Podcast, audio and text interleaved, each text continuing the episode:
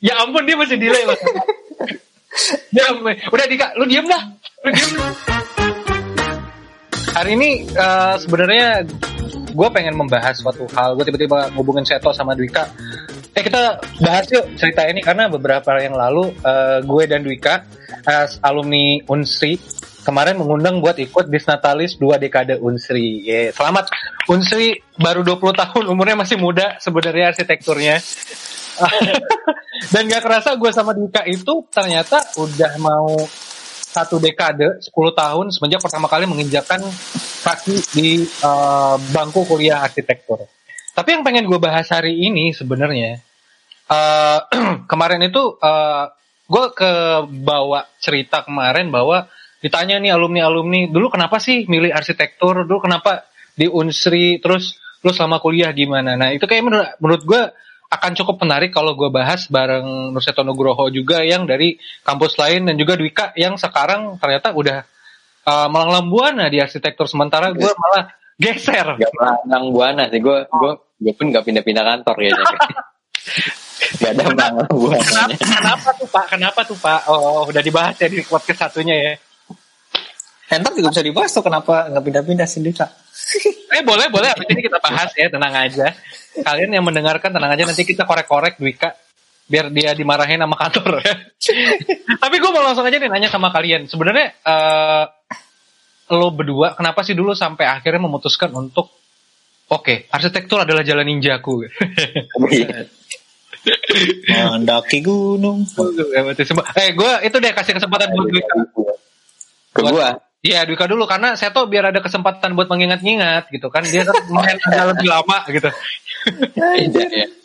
Yang gue inget sih dulu, kalau nggak salah gue gue udah tiga SMA pas lagi milih-milihnya mau kuliah tuh gue awalnya milihnya kedokteran hewan. Okay. Oh, gara-gara kedokteran hewan ngapain lo? Gara-gara komik. Kenapa nggak ada hubungannya sama arsitektur? Enggak, biasanya orang tuh milih tuh kedokteran umum, ntar pilihan kedua ketiga baru kedokteran hewan. Kenapa tiba-tiba kedokteran hewan dulu? Ya, gue gue nggak nggak mikirin sampai ke kedokteran. Cuman karena karena kayak gue dari dulu emang suka sama binatang kan. Oke oke. Passion passion gue sampai ke dokter hewan ya. Passion sama binatang berarti ya. Rawat ngerawat semua ya semua binatang. Tapi tapi tapi setelah setelah ya akhir-akhirnya tuh gue baru nyadar lagi kayaknya emang agak passion gue agak di bagian seni rupa ya ternyata. Padahal harusnya fisika juga ya masuknya. Seni rupa ya? Ya itu pasti uh, kebanyakan kalau gue karena gue agak suka gambar walaupun nggak bagus-bagus banget ya. Mm. Kayak dulu SMA SMA suka gambar. TK kayak dari TK pun juga kayak gak suka gambar sih. Gue dulu okay. yang motivasi gue suka gambar itu karena dulu TK sih. TK? Dari dulu banget ternyata. Anjir. TK, TK dulu. Lupa gue ngapain. Oh gue gue inget banget titik balik yang dari TK. Anjir lama banget. Dari TK tuh. TK itu kayak gue harusnya kayak lagi gambar kambing deh apa ya kayak belajar menggambar kambing. Oh tapi digabung ya antara binatang dan menggambar berarti ya? Iya, gambar dan di situ berarti. gue gambar di TK tuh gue gambar kambing, terus gue pas udah jadi hasilnya malah jadi sapi. Tapi Nah, gimana gimana kambing jadi sapi? jadi oh, ibaratnya TK bro TK. Gue gue gambar kambing, cuman ibaratnya lebih gemuk gitu dan berubah jadi sapi. ya udahlah sapi aja lah gitu ya dulu ya. Iya. Terus terus akhirnya gambar gue dipajang di mading dulu di mading TK. Wih, itu banget banget ya. Oh, jadi motivasi gue suka gambar sih sejak itu. Itu berarti lu memutuskan akhirnya ya udah deh arsitektur itu pas itu pilihan pertama kah atau enggak? Waktu SBMPTN ya? Pilihan pertama. Jadi eh awalnya kan gue kayak mau coba seni rupa, seni rupa deh, seni seni murni banget ya. ITB enggak atau di IKJ? Ngetes ini doang apa? Ngetes skor dulu udah di tempat les dulu. Uh, Cuman oh, iya. kayaknya kayaknya kalau mi, kalau mikirin lagi kayaknya kalau masalah karir kayaknya lebih lebih keren arsitek. Tapi Jadi, apakah ketika lo masuk, bentar mas Eto, sorry, gue penasaran nih. Kepake nggak seni rupa lo di arsitektur? Enggak sih. Lo bukannya kepake banget ya? Kalau di arsitek awal-awal kan mesti ada gambar-gambar kalau di arsitek. Awal-awal ya kan ada gambar perspektif ya. Hmm. Tapi kalau masalah gambar teknik sih ujung-ujungnya lu pakai penggaris semua sih. Malah lu kayak lebih lebih bagus kalau pakai penggaris daripada enggak. Kalau bagi gua nggak nggak perlu nggak perlu freehand freehand banget gitu lah nggak perlu freehand banyak apa Tapi banyak. kalian dulu di semester awal bukannya ada kayak pelajaran yang pakai cat air lah, pakai pensil warna, pakai Dulu tri, trimata, Ada kan? trimatra trimatra kalau nggak salah nama kuliahnya tuh. Kalau di Iya kan? Heeh. Ya, itu kan kepake banget sebenarnya. Ya, tapi kan sebenarnya itu buat mengajar teori lah. Iya. Soalnya di awal sebelum dikasih tugasnya kan ada teorinya lagi kan. Kayak teori warna dan teori bentuk bidang garis, titik garis bidang gitu. Hmm, kalau gue dulu ada itu kayak misalnya eh yang pakai teknik apa? Teknik cat air, pakai teknik cat air harus gambar apa, pakai pensil warna harus gambar apa. Nah itu kan buat orang yang nggak bisa seni kayak gue mah nggak bisa banget itu gue dapat nilainya N ngulang Nilai ini ngulang. gue gak bisa gambar soalnya Bukan kayak lagi ya, Edda. Jadi udah kayak benci di situnya sih. Tapi mungkin banyak gue dibenci benci enggaknya gitu sih sama mata kuliahnya sih. Mungkin karena gue agak suka gambar jadi gue nggak terlalu mengeluh sama tugasnya itu jadinya. jadi tergantung mata kuliah ya Iya, walaupun masih dapat nilai hariannya juga masih C, masih standar. Gitu. C itu tau gak lu apa cedang-cedang saja? Astagfirullah, gue ngejok bapak-bapak dong. nggak apa-apa nggak ada yang ketawa soalnya Oh iya sudah. Baik, maaf ya teman-teman. Ya udah lanjut kali ya. Seto gimana Seto dulu? eh tunggu yang dulu tadi belum selesai gue penasaran Oh ada yang pengen digali. Oh iya iya iya iya maaf. Lo ngambilnya apa SBMPTN kan? Gua, iya, gue ujian tertulis ya. Jur apa? Pilihan pertama apa? Dua apa? Tiga apa? Dulu dua pilihan dulu kalau nggak salah sih. Oh cuma dua. Apa aja? Iya, iya. sama-sama arsitektur sih. Cuman beda beda kampus. Satu yang Buset. yang Dan satu? orang- yang kata orang paling bagusnya, terus yang kedua yang yang lo lebih kenal daerahnya. Karena gue mana? Lu nyari mana? ITB? UGM sih. Oh satu. Kalau kalau ITB gue agak sadar diri dulu kayaknya waktu SMA. Eh, Ada yang ketawa, ada yang ketawa. Ya, gue sebagai alumni UGM. dan, dan gue dulu impian sebagai anak Bekasi kayaknya gue harus kuliah merantau Jogja tuh udah udah dreamnya Bekasi banget ya. Iya, kenapa Jogja? Kenapa nggak Jakarta? Bekasi atau- Dream. Oh, eh, justru Iklim, Bekasi deket iklim. Jakarta. Karena iklim. Ah, Iklim apa tuh? kenapa iklimnya? Heeh. Lo mau dapat cuaca yang lebih segar dari Bekasi lah. Kalau lo di Jakarta ini ya pulang pergi Bekasi berarti ya cuman ya. Iya lo suasananya masih sama kayak gitu. Lalu berarti asli Bekasi terus di Unsri malah ngekos gitu. Iya sih. Cuman hasilnya kan kalau gue kalau mudik tiap tahun kan sering ke Palembang juga. Oh, Dan ternyata pas masuk- saudara. Pas gua, iya pas gue kuliah di Unsri ternyata kampusnya pun dari Palembang. Enggak di Palembang. Eh, gue gak tau udah di mana emang jauh dari Palembangnya. Ya 30 km dari kotanya. Oh. Jadi kayak itulah remote place enggak, cuma ya, ya sebenarnya kayak itu loh. Semua kampus kan dulu tuh diharuskan pindah dari nggak boleh di ibu kota, Mas Eto atau di ya kan di ibu kota provinsi pun nggak boleh gitu.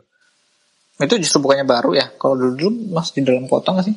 Enggak, makanya kan si UI itu kan ada di Depok gitu kan kayak gitu loh. Unsri pun aslinya di Palembang tapi uh, yang Pindah. utama pindahkan ke Indralaya nama kotanya gitu kayak 32 32 km melalui hutan akhirnya kita sampai di kampus gitu. Serius melewati hutan banget. Ya nggak hutan-hutan banget lah sebenarnya padang savana, Ada rawa-rawa. rawa, rawa.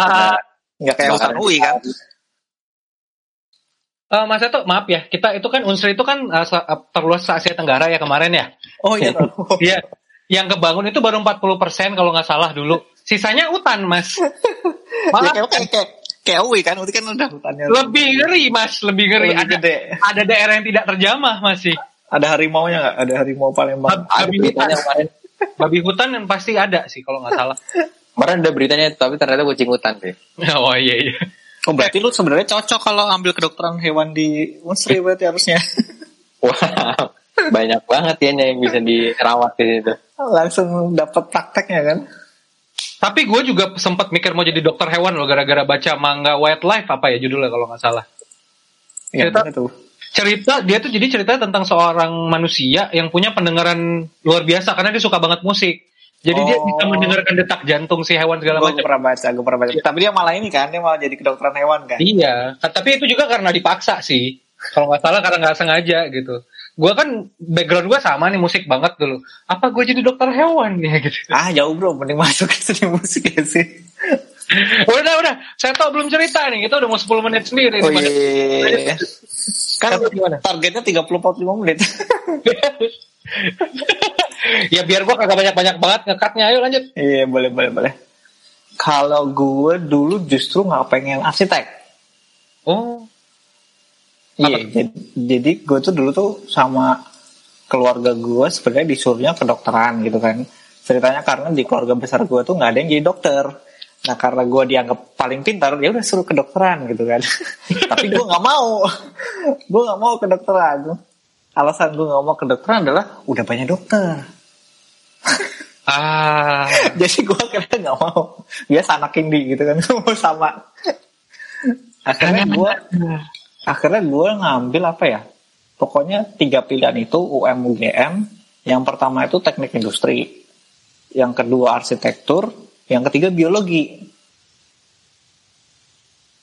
Oh ke- kedua malah ya di tengah-tengah ya. Eh yang zaman kedua. Kok tiga sih pilihannya? Enak banget.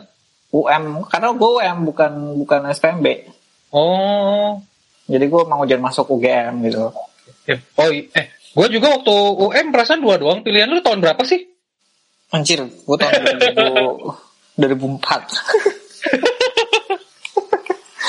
udah tua ya? Itu Ya, itu. gue tuh masuk eh gue tuh milih milih teknik industri itu karena nanya kan. Gue nggak mau ge nggak mau kedokteran terus nanya bokap nyokap gue mending apa?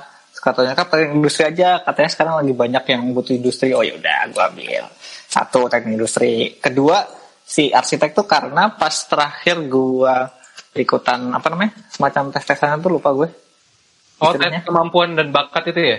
bukan yang tryout nah Oh, tryout, tryout itu gue masuknya arsitektur udah gue pilih arsitektur tapi masuk beneran Tuh. kan? yang ketiga gue pilih biologi emang karena dulu gue lebih suka biologi sih daripada kimia atau fisika gitu masuknya ternyata malah arsitektur Gue lagi mikir, gue milih apa aja dulu ya? nah lo lupakan malah lu yang lupa gue masih ingat Gue itu eh dulu dulu pilihannya dua ya. Oh, ya ya ya, gue inget. Jadi gue dulu itu eh, pilihan gue tuh dua, emang arsitektur dan arsitektur. buset Ah. sama aja lo kayak duka Tapi gue pertama Arsitektur. Gue pertamanya itu di UI, yang keduanya di Unsri, sama-sama kuning. Cia. terus kejadiannya UI-nya S2 ya bro Ya, alhamdulillah ya. dapat dua-duanya dong Itu heboh loh dulu.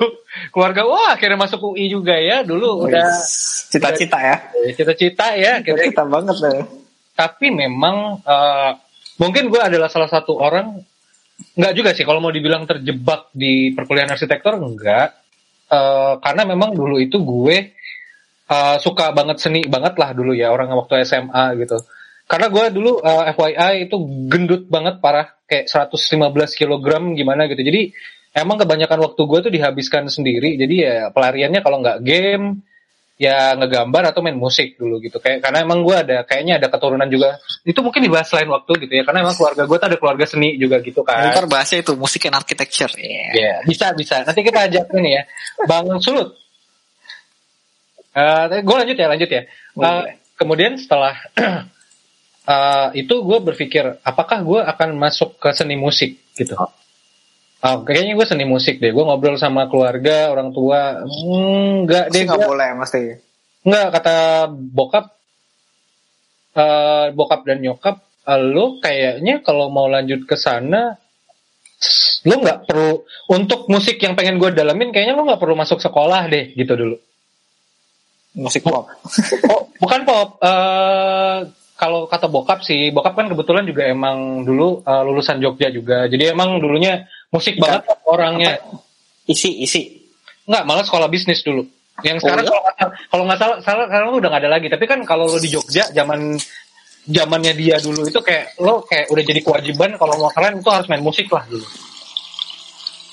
Ya akhirnya dia, dia cukup mengerti lah industri musik. Jadi menurut dia ya lo kalau mau musik yang kayak begini ngapain sekolah? Mending coba cari sekolah lain biar bisa ya ntar sambil aja musiknya bisa gitu. Ya emang kejadian sih pada akhirnya gue tetap bermusik sambil kuliah gitu. Nah akhirnya gue kembalilah coba mengingat-ingat ke masa lalu gue aja. Apalagi nih gue yang bisa eh, gue ambil gitu ya. Eh, gue tuh baru inget dulu waktu kan orang kampung nih ya waktu masih kecil dulu TK itu gue diajak ke Jakarta ngeliat gedung tinggi-tinggi banget pak bingung sumpah kaget dan bingung dulu. Waktu masih kecil. Wow itu apaan gitu? Kayak tinggi banget. Rumah orang di sini kayaknya tinggi banget gitu ya. Nah, gue baru ingat kalau gue tuh dulu waktu masih TK itu sampai SD itu gue suka banget bangunan Ah, bangunan tinggi gitu. Ya anak-anak kan biasanya aneh-aneh gitu kan. Entah konstruksi lah mobil konstruksi truk lah eh, kereta lah gitu. Kalau gue bangunan dan gue dulu punya cita-cita dan mimpi gue pengen berdiri di atas gedung yang gue bangun sendiri. Apalah coba ya. Itu sampai SD makanya gue suka main The Sims dan SimCity dulu. Nah itu ceritanya. Kemudian pas gue ke sini oke lah mungkin gue masih bisa adjust gitu ke arsitektur. Toh gue dulu mikir salah satunya adalah kayaknya teknik satu-satunya yang nggak bakal ketemu matematika itu adalah arsitektur. Akhirnya terpilih Ternyata ada. eh tapi ada jangan salah di unsri tidak ada kalkulus. Ya Ah, serius, tidak ada. Serius itu dulu momok tuh matematika terus kayak mekanika gitu-gitu. mekanika teknik sih ada ya ketemu ya fisika tapi sih tuh jebakan arsitek ya. Jebakannya. Iya. Jebakannya kuliah arsitektur. Orang bakal ngitung lagi ternyata hari pasarnya harus ada gitu. tapi emang eh, hitung-hitungan juga kan logi, logik banget kan paling paling perhitungan Dulu tuh kalau nggak salah di UGM Apa itu banget? matematika itu yang bikin banyak orang yang nggak lulus. Akhirnya banyak-banyak apa senior-senior yang masih masih ngambil mata kuliah itu tuh. mekanika teknik atau te- kul- kalkulus ya Heeh, kalkulus. heeh. Kalkulus sampai empat ya kalau nggak salah di arsitektur lupa gue apa Lupa tiga. Lupa lupa. Pokoknya intinya gitulah ya. Jadi akhirnya ya udah gitu. Gue ternyata dan ternyata gue jatuh cinta sama arsitektur dan Ya. oke gue nggak bisa selesai di sini gitu studinya. Masih ada yang gue penasaran nih sama arsitektur apalagi yang bisa gue kulik karena gue dulu ngerasa pas belajar kuliah gitu sama kuliah gitu gue ketemu dengan buku-buku yang menunjukkan bahwa sebenarnya arsitektur itu yang nanti akan nge-shape si the future dweller gitu, the future generation karena lo lahir dan dibesarkan di sebuah rumah, which is sebenarnya lingkungan itu yang nanti akan ngebentuk persepsi lu sama dunia. Ya udah lah gitu lah ya. Serius kan terlalu serius. Udah, udah, udah. Tapi ini Hah? Tep- Alasan-alasan kalian pada keren-keren loh kenapa ngambil arsitektur. Gue malah pas begitu gue keterima arsitektur gue malah males gara-garanya itu apa namanya gue nggak bisa gambar. Akhirnya dapat N, makanya gue malas banget ngambil kuliah. Awal-awal kuliah tuh gue F? males. Gambar dapat F. N N N yang tadi N. N, ya. Ngulang ya, ngulang ya. Gue nggak tahu ya. Kalau gue sendiri sih di beberapa semester awal itu gue lumayan gue gue nggak tahu Dika sadar atau enggak tapi gue lumayan excel sih Uh, bukan bukan sombong ya Uh, maksud gue dulu itu memang berapa mata kuliah gue kan emang orangnya dari SMA itu doyan menemukan pattern mas jadi sebenarnya matematika tuh nggak begitu momok lah buat gue gitu. Karena pada akhirnya ya sebenarnya lo bisa ketemu pattern itu sendiri gitu. Cuma kayak setelah ke sini ke sini gitu gue kan suka bikin konsep ya mencari pattern. Oh ini ketemu ini konsepnya panjang banget lama. Pas masuk gambar mekanik apa pas gambar teknik udah tuh berantakan harga. Muncul lah C bertebaran. Yeah. Tapi bukannya biasanya tuh kalau nggak salah studi-studi awal tuh harus pakai gambar tangan ya? iya gambar tangan sih dulu. Iya kan? Nah gue tuh kesulitan di situ tuh. Karena gue nggak bisa gambar ya akhirnya berantakan banget nilai gue di awal-awal. Gue tuh, Heeh. nah gue tuh mau cerita tuh, gue tuh justru mulai seneng arsitek tuh setelah gue magang. ah Jadi gue awalnya males bang arsitek gitu kan, soalnya itu tadi nggak bisa gambar lah, terus dapat nilai N lah. Nah gue tuh baru mulai senang arsitek tuh pas gara-gara gue magang. Gue itu magangnya di ini Urbane, Ridwan Kamil. Mm-mm. Nah gue magang di sana sama aja sih, gue di sana juga sempet ada kasus gue dimarah-marahin gara-gara nggak selesai gitu kan. anjir Tapi gue tuh malah eh mulai mulai anak magang aja udah kena tapi gue tuh gara-gara ke sana terus ketemu ini Real Rich Syarif, Oma. Ah, ah, nah si Real Rich itu sebelum dia udah nggak udah nggak di ya tapi dia pulang-pulang pas datang datang ke Urban dia cerita dia keterima di Norman Foster. Nah gara-gara itu gue terus wah ternyata bisa ya kita eh, ngarsitek ke luar negeri gitu kan. Gue kepikiran apa eh, arsitek-arsitek keren yang di buku-buku itu ternyata kita bisa gitu kerja di sana gitu. Nah makanya sejak itu baru gue semangat arsitek Masih semangat nggak? Nah, justru itu. Awal-awal gue semangat terus gue sampai sampai habis habis magang di Urbane gue sempetin gue sempet magang 6 bulan juga di Singapura. Oh. gitu kan. Bener-bener gue di sana buta pokoknya gue pengen ke sana gitu. Terus habis itu pulang-pulang ya itu pengen TA-nya keren gitu kan. Tapi terus malah ya gue cerita ternyata TA gue malah 2 tahun gak selesai Aduh, aduh, aduh. dua tahun Dua tahun lama juga ya. lumayan terus akhirnya begitu lulus nyari-nyari kerja susah ternyata kan ya udah akhirnya aku jadi biasa aja sekarang arsitektur Susahnya nyari kerja arsitektur juga sempat terbahas ya teman-teman. Boleh didengar podcast episode sebelumnya.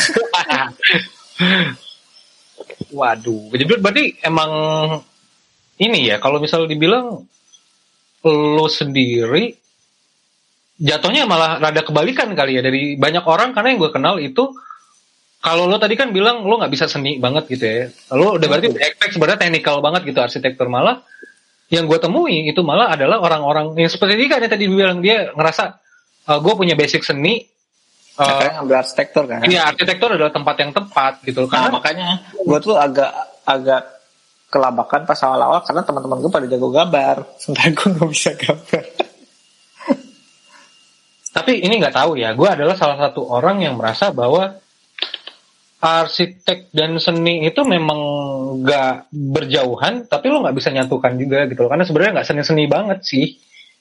Mungkin pada proses pada proses apa konsep perancangan ya iya sih. Maka dari itu banyak sebenarnya eh, yang ini kenapa gue akan ngebahas ini juga karena gue kan kebetulan lagi asisten dosen gitu. Ada satu mahasiswa gue yang ternyata ya biasalah. Pak mungkin udah pada tahu juga gitu. Eh, mahasiswa arsitektur itu akan berguguran. Dari yang pertama kali masuk sampai nanti yang lulus lulus tuh eh, jumlahnya udah drop banget sih biasanya gitu. Lu begitu nggak di angkatan lu mas Seto waktu kuliah? Lupa gue kayaknya iya ada beberapa sih. Tapi itu gue paling pengen ngomong ya itu di walaupun lu nggak bisa gambar itu kebuka gara-gara kok gue magang kan. Walaupun gue nggak bisa gambar ternyata masih ada sisi lain yang bisa gue jadiin buat dasar gue berarsitektur gitu. Gue suka baca sih intinya orangnya sebenarnya. Dari gue buku ya? eh, ya lumayan. Tapi dari situ gue jadi sering baca-baca buku tentang arsitek terus ya udah gue rasa gue bisa gitu di dunia ini gitu. Di dunia arsitek maksudnya. Ada tempat lah ya buat kutu buku kayak kita ya. Oke nggak harus bisa gambar, gue nggak bisa gambar sekarang. mau ya teman-teman gue yang mengenal gue tidak dari perkuliahan mungkin tidak merasa kalau gue kutu buku ya gue sebenarnya sampai melanjutkan ke sejarah dan teori arsitektur tuh kurang kutu buku apa sih sebenarnya ya kayak hidup gue tuh harus membaca terus gitu biar mungkin itu FYI aja sih gitu kalau ada beberapa opsi Oh, gue juga baca satu. Kenapa, Dik? ya dia nge-lag nih Gue aja baca satu buku lagi kan selesai. Iya makanya memang, memang banyak tipe sih sebenarnya arsitek. Tinggal Iya. Ada yang emang harus langsung praktek buat dapat uh, solusi juga kan gitu. Ada beberapa orang yang emang harus riset banget biar dia bisa grasp the idea. Cia, grasp the idea. Tapi kalau gue mau tanya, lu pada ngerasa terjebak gak sih sebenarnya dulu waktu masuk arsitektur sempat tidak merasa terjebak gitu? Dulu apa siapa. dulunya? Gua bebas bebas, langsung nyaut aja bro. enggak sih kalau gue. Enggak ya? Kalau di kakak jelas enggak orang dia pengen arsitek. Gue sih sempet Oh, iya. Gara-gara tadi ya gambar itu tadi ya sebenarnya. Iya gambar dapat N, nah itu udah langsung ah mikir gue ngapain kuliah di sini. Sempat kepikiran mau menyerah kah? enggak sih. Oh, gue mah tipenya ya udah suka tergantung nasib aja udah. Itu ya, itu tapi salah satu yang mungkin bisa dibilang mitos, bisa dibilang nggak mitos, tapi memang Tapi ternyata satu satu bidang kenapa dik? ya ada banyak ada banyak yang bisa lo explore lagi dari dari satu bidang arsitektur tuh masih banyak yang lo explore lagi gak cuman putar harus gambar-gambar lagi kan ternyata di dunia kerja. Nggak ngedesain bangunan doang gitu. Kayak mungkin itu bahkan menarik jadi pembahasan juga nanti ada podcast di episode lain. Iya. tapi lo bisa kayak gue gitu ke sejarah dan teori arsitektur ataupun nanti akhir ujungnya ke konservasi. Mau lanjut perancangan kayak Mas Seto juga bisa. Ada landscape ada interior. Eh, interior enggak sih sebenarnya? Tapi bisa gitu kalau mau kemudian ada sustainability urban perancangan kota dan banyak sih sebenarnya pilihan lainnya. Nggak nggak stop di situ kok gitu. Kalau lo ternyata nggak begitu dos- doyan bikin gambar teknik gitu ya ada ada opsi-opsi lain.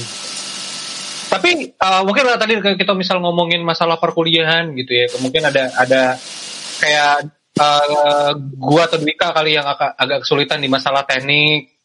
Uh, Teto yang mungkin ternyata uh, punya masalah berat di apa dunia seninya yang ternyata tidak uh, tidak pernah diduga-duga gitu. Ketika kalian sudah pindah ke dunia kerja entah Mas Teto atau Dwika deh mungkin. Uh, gimana sih? Lu apakah uh, kekagetan itu masih muncul lagi gitu loh di dunia kerja? Dwika Dwika kok diem? Kalau ke gue internetnya kayaknya lagi gak hilang-hilang. Ya udah deh Seto Seto Kekagetan apa nih tapi maksudnya? apakah apakah ketika lu sampai ke dunia kerja masih ada kekagetan baru gitu loh? Oh ternyata kuliah di gue diajarin kayak gini. Pas masuk ke dunia kerja ternyata wah ini jauh banget gitu. Ada hal-hal seperti itu nggak sih? Kayak lu kaget sama seninya gitu? Oh, gue kagetnya bukan ke seninya sih, tapi memang kompeti kompetisinya di dunia kerja itu lumayan gila sih bro. Segila apa sih emang waduh Ya eh, kompetisi terutama di dunia arsitek itu lebih ke itu tadi apa namanya? Ya, apa yang ngebedain kantor lu sama kantor lain gitu loh sebenarnya. Hmm. pada saling ngeliatin kan kantor ini bisa bisa rendernya sebagus ini, kantor ini bisa punya konsep menarik kayak gini itu kan ya gue percayanya memang masing-masing punya rezekinya tapi tetap aja hal itu tuh kadang memacu kita buat wah mereka udah bisa kayak gitu kita juga harus bisa gitu intinya. Iya iya iya. Sekarang lagi zamannya ini ya apa? eh, mungkin ini agak sedikit out of topic, tapi kayaknya lagi pada mencoba virtual reality ya mas ya. Studio-studio Hmm. nih. Kita belum ya? Lumayan sih, lumayan beberapa studio udah ada yang pakai itu sih. Hmm, hmm, hmm. Kalau Dika udah bisa berbicara belum atau internetnya masih nauzubillah? Oke, gue aja deh lanjut ya mungkin ya. Dia sambil menunggu Dwika kembali stabil internetnya. Eh kalau yang tahu gue lulusan arsitektur mungkin sudah eh, akan bingung gitu loh. Gue kerja tidak di arsitektur, tapi kenapa gue masih melanjutkan studi juga gitu. Kalau gue sih udah berapa kali menekankan gitu ya, kayak beberapa kemarin gitu. Ketika lu selesai kuliah desain itu sebenarnya yang lu pakai eh, yang lu bisa manfaatkan itu adalah cara berpikir menelurkan desain itu sih gitu. Karena walaupun gue turun ke bukan turun ya eh, pindah ke industri kreatif gitu di perdesainan dan eh, cara berpikir kreatif itu ya kepake banget gitu loh. Metode perancangan terutama ya. Metode perancangan dan metode pendekatan dulu yang pernah diajarin selama perkuliahan. Itu bisa dipakai ke berbagai macam pekerjaan juga gitu. Nah terus Lebih ke kreatif thinkingnya kali ya. Iya, ke creative thinkingnya itu. Jadi eh ya bisa banget lah gitu. Itu mau itu bisa panjang banget lah kalau kita mau bahas gitu. Gue bisa bikin satu series sendiri yang cuma buat bahas itu gitu ngobrol sama beberapa orang. Cuma intinya eh ya itu tadi lu lu lu bisa sangat menggunakan cara kemampuan berpikir itu tadi dan desain kan nggak cuma tentang ruang doang gitu loh. Dan Itu boleh, boleh tuh bro buat ini, buat apa namanya? Ah, tema podcast berikutnya. oh arsitek itu bukan tentang ruang doang gitu ya? Enggak, ajakin aja teman lo yang itu Iya iya. di luar arsitektur. Nanti kita coba satu-satu ya teman-teman gue yang arsitektur. Eh, mungkin yang lebih aneh lagi itu gue udah jelas kerjanya tidak di arsitektur tapi kenapa gue mengambil S2 sejarah dan teori kali ya banyak sih yang buku tadi kata lo. Iya. bisa sih itu masuk sih jadi alasan gitu cuma mungkin ada banyak orang yang bertanya juga lo ngapain mau jadi dosen kenapa kayak rendah banget gitu jadi dosen arsitektur ya gue gue banyak banget lah dapat itu eh, cercaan eh, kenapa sih emang kalau gue pengen mengajarkan gitu loh? Karena wah gue bisa panjang banget sih cerita ini sendiri gitu. Karena menurut gue masih ada yang kurang dari pembelajaran arsitektur gitu loh. Mungkin pada saat itu di kampus tercinta kali ya. Kayak ya sesimpel eh, kayak tadi gue bilang metode perancangan dan metode penelitian itu bisa dipakai untuk ke yang lain-lain dan banyak hal lainnya gitu. Dan kenapa gue lanjut? Ya karena gue merasa bahwa uh, arsitektur masih punya ruang yang sangat luas untuk berkembang gitu loh, terutama di Indonesia gitu ya. Dan gue walaupun belum bisa berkontribusi sekarang, gue mengambil mata kuliah sejarah dan teori, gue ingin menjadi bagian yang mencatat sejarah arsitektur yang sekarang gue hidup sampai nanti akhirnya tua gitu. Gue mencatat nih gue bukan jadi sejarawannya lagi gitu. Itu sih kalau gue ya kalau dunia kerja mungkin ya lebih tahu Dwika sama Mas Seto sih kalau soal dunia arsitektur tapi gue tidak pernah menyesali gue masuk arsitektur sih walaupun kalau merasa terjebak pun tidak pernah gitu walaupun banyak kalian yang merasa terjebak ya gitu tapi gue encourage aja gitu pada akhirnya ketika lo sel selesai kuliah arsitektur masih banyak opsi lain kok yang bisa kamu gunakan dengan ilmu arsitektur kalian gitu Mungkin Dwika udah bisa bicara belum? Ya ampun ini podcast. Isinya nanya Dwika mulu. Dwika lu mau cerita aja lah nggak apa-apa lah. Gue gue aja. Kenapa? Delay lagi suaranya nanti. ya udahlah, mungkin ya seperti suaranya delay. Ya, ya, ya, ya, ya, udah, udah, udah kita tutup aja deh podcast hari ini. ya ampun ya udahlah ya gitu uh, mungkin uh, tidak ada inti dari podcast kita hari ini ya ampun dia masih delay mas ya udah dika lu diem dah. Lu diem udah tutup tutup tutup tutup lu diem lu diem Dika ya udah. Oke kita tutup aja podcast hari ini karena ke situasi juga udah itu. Ya, sebenarnya kalau mau ngambil apa intisari apa sih Mas Eto intisari podcast kita hari ini? Nggak ada udah. cerita cerita aja lah ya intinya ya. Tapi uh, uh, mungkin gue bisa cerita sedikit kalau sebenarnya uh, mungkin ini pesan aja sih. Uh, yang pertama ya sama ulang tahun lah uh, Unsri gitu. Udah 20 tahun udah udah, dua dekade ya berarti ya. Uh, dan kemudian mungkin ya kayak gue bilang tadi gitu uh, ketika lo merasa terjebak di arsitektur coba aja dulu lagi dikit gitu. Mungkin lo akan menemukan kayak saya tadi lo akan menemukan titik balik di mana lo akhirnya mencintai arsitektur. Ataupun seperti gue yang tadinya nggak pernah kepikiran mau masuk arsitektur, kepaksa masuk arsitektur kan tidak ada pilihan lain gitu kan. Uh, akhirnya jatuh cinta sama arsitektur sampai sekarang gitu. Jadi ya bukan mau bilang jangan cepat menyerah, tapi uh, ketika lo mau udah mulai merasa pengen menyerah, coba lihat lagi aja siapa tahu ada lubang lain yang bisa kalian masukin lewat arsitektur. Oke, okay, gue sih itu aja. Mas Eto tidak ada yang ditambahkan kan? Enggak, udah. Udah 35 menit. Kasan Dika. Dika ada salah? Oh tidak, tidak, tidak, tidak ada. Ya udahlah, hari ini kita tutup dulu podcastnya. Ke gua lagi ntar. Ya tuh kan, itu telat loh dia baru. Udah Dika, udah. Kasihan Dika. Kita tutup podcast hari ini. Uh, yang merasa terjebak silakan merasa terjebak atau mungkin bisa tersesat dalam mencintai arsitektur. Kita tutup dulu podcast hari ini. Terima kasih semuanya sudah mendengarkan.